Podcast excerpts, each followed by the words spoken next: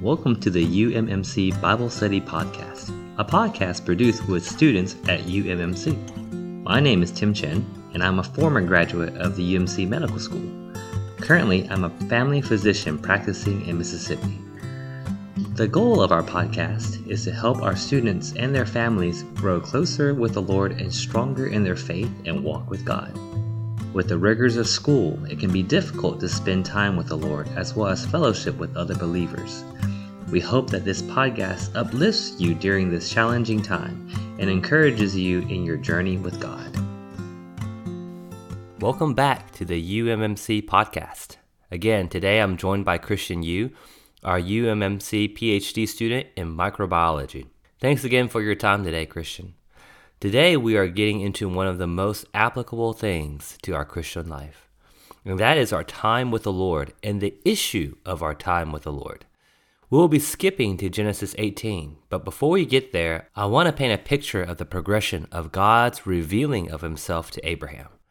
In Acts seven, we see that when God first revealed himself to Abraham, he was the God of glory, the one that was so attractive and majestic. This one was the one that drew him out of the land of idolatry. In Genesis fourteen, God was revealed as a possessor of heaven and earth to Abraham, the all-powerful, unlimited one, the one that delivered Abraham through a mighty battle. In Genesis seventeen, God reveals himself as El Shaddai, the all-sufficient God, the God that can supply all Abraham's need. So you can see that Abraham's experience of God was so rich and broad. He experienced God in so many different ways and in so many different situations. But I think Genesis eighteen really takes the cake. In Genesis eighteen, God appeared to Abraham not as an almighty, powerful creator that is far off, but he appeared in the form of a man. How intimate and how sweet is this? And today, we want to see that we have the same opportunity to also know God in the exact same way. Before we get into Genesis eighteen, anything you want to add, Christian? I think Abraham's relationship with God, you mentioned, it's not just a creator and his creation anymore. I don't know if you guys touched on what Jehovah means. Jehovah means I am. He is whatever we need. I am whatever you need. That kind of an intimate relationship with man. And I think, you know, even in the Old Testament with Abraham, we're starting to see this kind of a proper relationship between man and God. Uh, we've talked before about God wanting this dependent relationship with a man. Abraham having this close, dependent relationship on God. And that's something that we can enter into today, practicing to talk to the Lord, not in a superstitious or perhaps religious way, but learning to talk to the Lord, opening to him. Wow, Christian, that is a great point. It's so amazing to see Abraham's progression in his fellowship with God. This reminds me of James two twenty-three, where it says that Abraham was a friend of God. This is so much more personal than just a God and his creation. And this is the same for us today. We can have this same closeness to God. However, I also want to point this out as we get into today's reading, that this relationship isn't just for Abraham's sake. It isn't just so that Abraham can feel safe, that he can feel cared for, that he can be blessed, but rather this closeness allowed God to open up his heart to someone, which I think is really marvelous.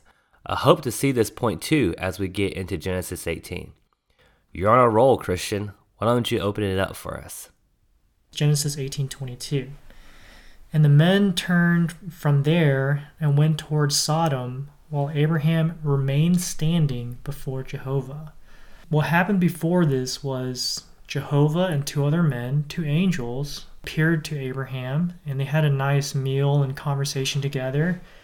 And actually, Jehovah here revealed to Abraham that his wife was going to have a son.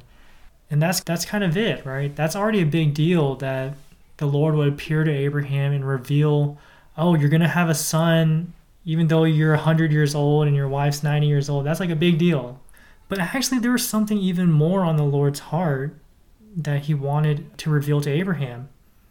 After Abraham remained with Jehovah, they kind of had this little conversation a little more. And the Lord first kind of throws out, hey, isn't the situation in Sodom and Gomorrah like really bad right now? And then Abraham kind of catches on. He's like, uh-oh, Lot's in Sodom and Gomorrah.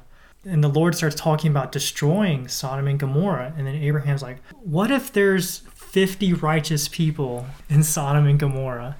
And then he's like, he goes down forty, thirty. What if there's ten righteous people in Sodom and Gomorrah? Would you not destroy it? And this conversation after Abraham remained with Jehovah met God's need, actually, because he needed Lot. Lot was necessary to bring about Jesus. So for that to happen, Lot had to be saved. Here, God kind of subtly was able to take care of that need because Abraham remained with Jehovah. Wow, Christian, time out. I have to chew on that for a second. I think there are two awesome points that you brought up that can be seen in this chapter. The first being God wanted to open his heart up to someone. Like you said, Ruth, an ancestor of Jesus, was actually from the line of Lot. She was a Moabite. If Lot was destroyed, that could jeopardize everything. So God was looking for someone to intercede for Lot, to pray on behalf of Lot.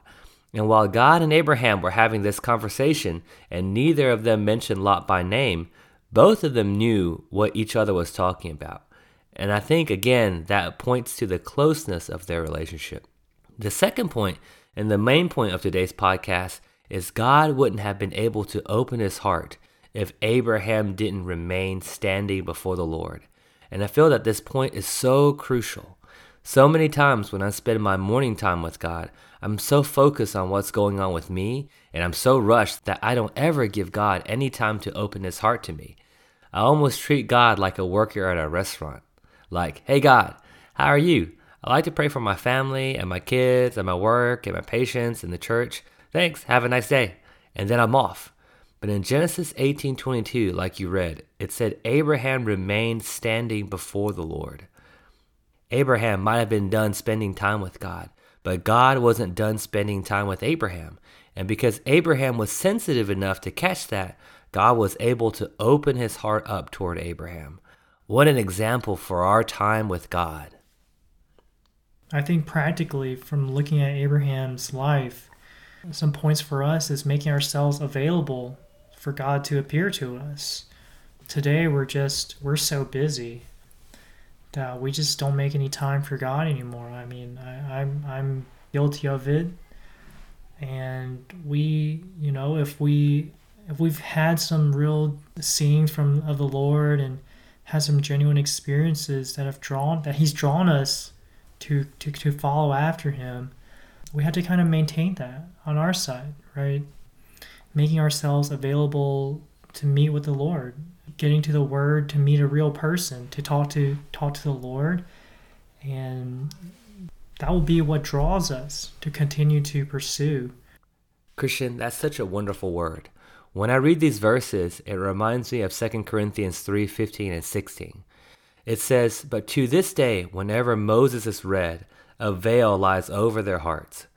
But whenever someone turns their heart to the Lord, the veil is taken away." Sometimes my morning time is so rushed and distracted that I don't seem to get anything from the Bible. It's like a veil is covering the scriptures to me. But when my heart turns to the Lord, when I look at Jesus, when I linger with God and wait on Him, then the veil is taken away. Now the Lord can speak to me in the Word. He can put someone on my heart that He wants me to pray for. My prayers are not just for me, for my benefit, but now I'm praying for what God has revealed to me. And not only that, it says in verse eighteen that as we turn our heart to God and behold Him, we are being transformed into the same image. And I like this word transform. It's not something outward like putting on makeup to change our appearance, but it's something inward, something almost metabolic.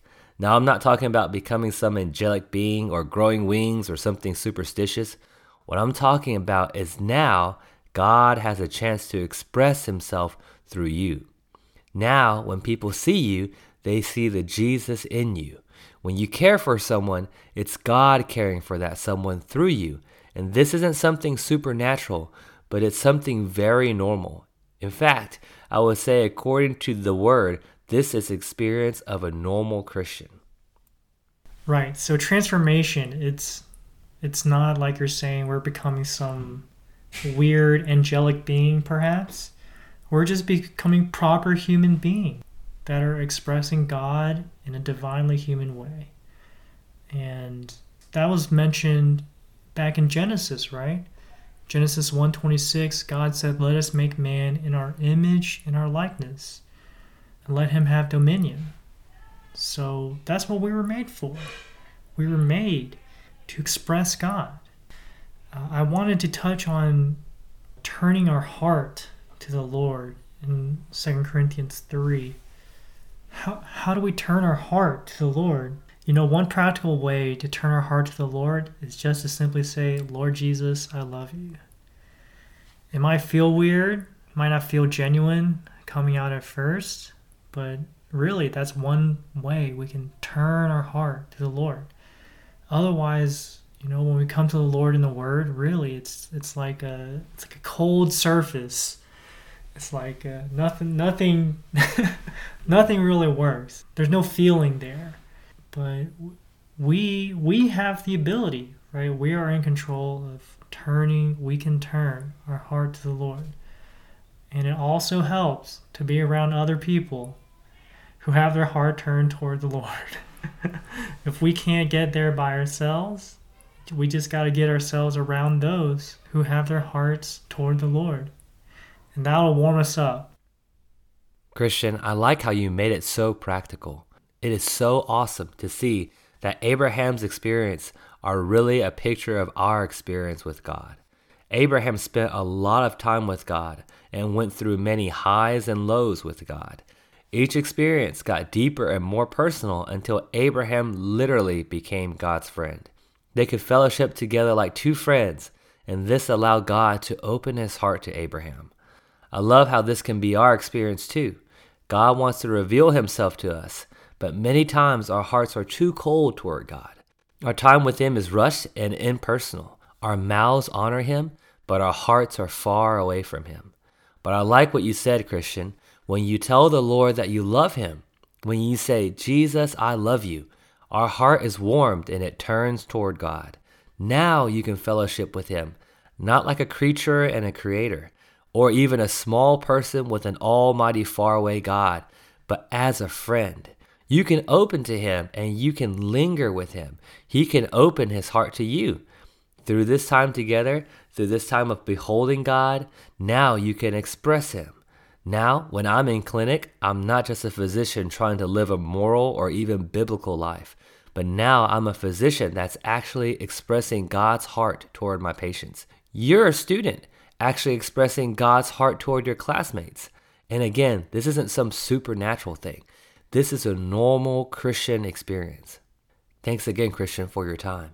It's so wonderful to fellowship with you. And again, to our listeners, I hope you have a chance to practice it this week, to spend time with God, to linger, to tell him that you love him, to turn your heart to him, and we'll see what he'll do in your life this week. I hope you have a great one and hope y'all tune in next week. And if you haven't had a chance yet, please like and follow our Facebook page at Christians at U M M C. This is where we'll be sharing new events such as Bible studies and get-togethers. As the pandemic is ending here, we would love to see you guys in person. And feel free to share what God has shown you this week. Again, we're praying for you guys. Have a wonderful, blessed week.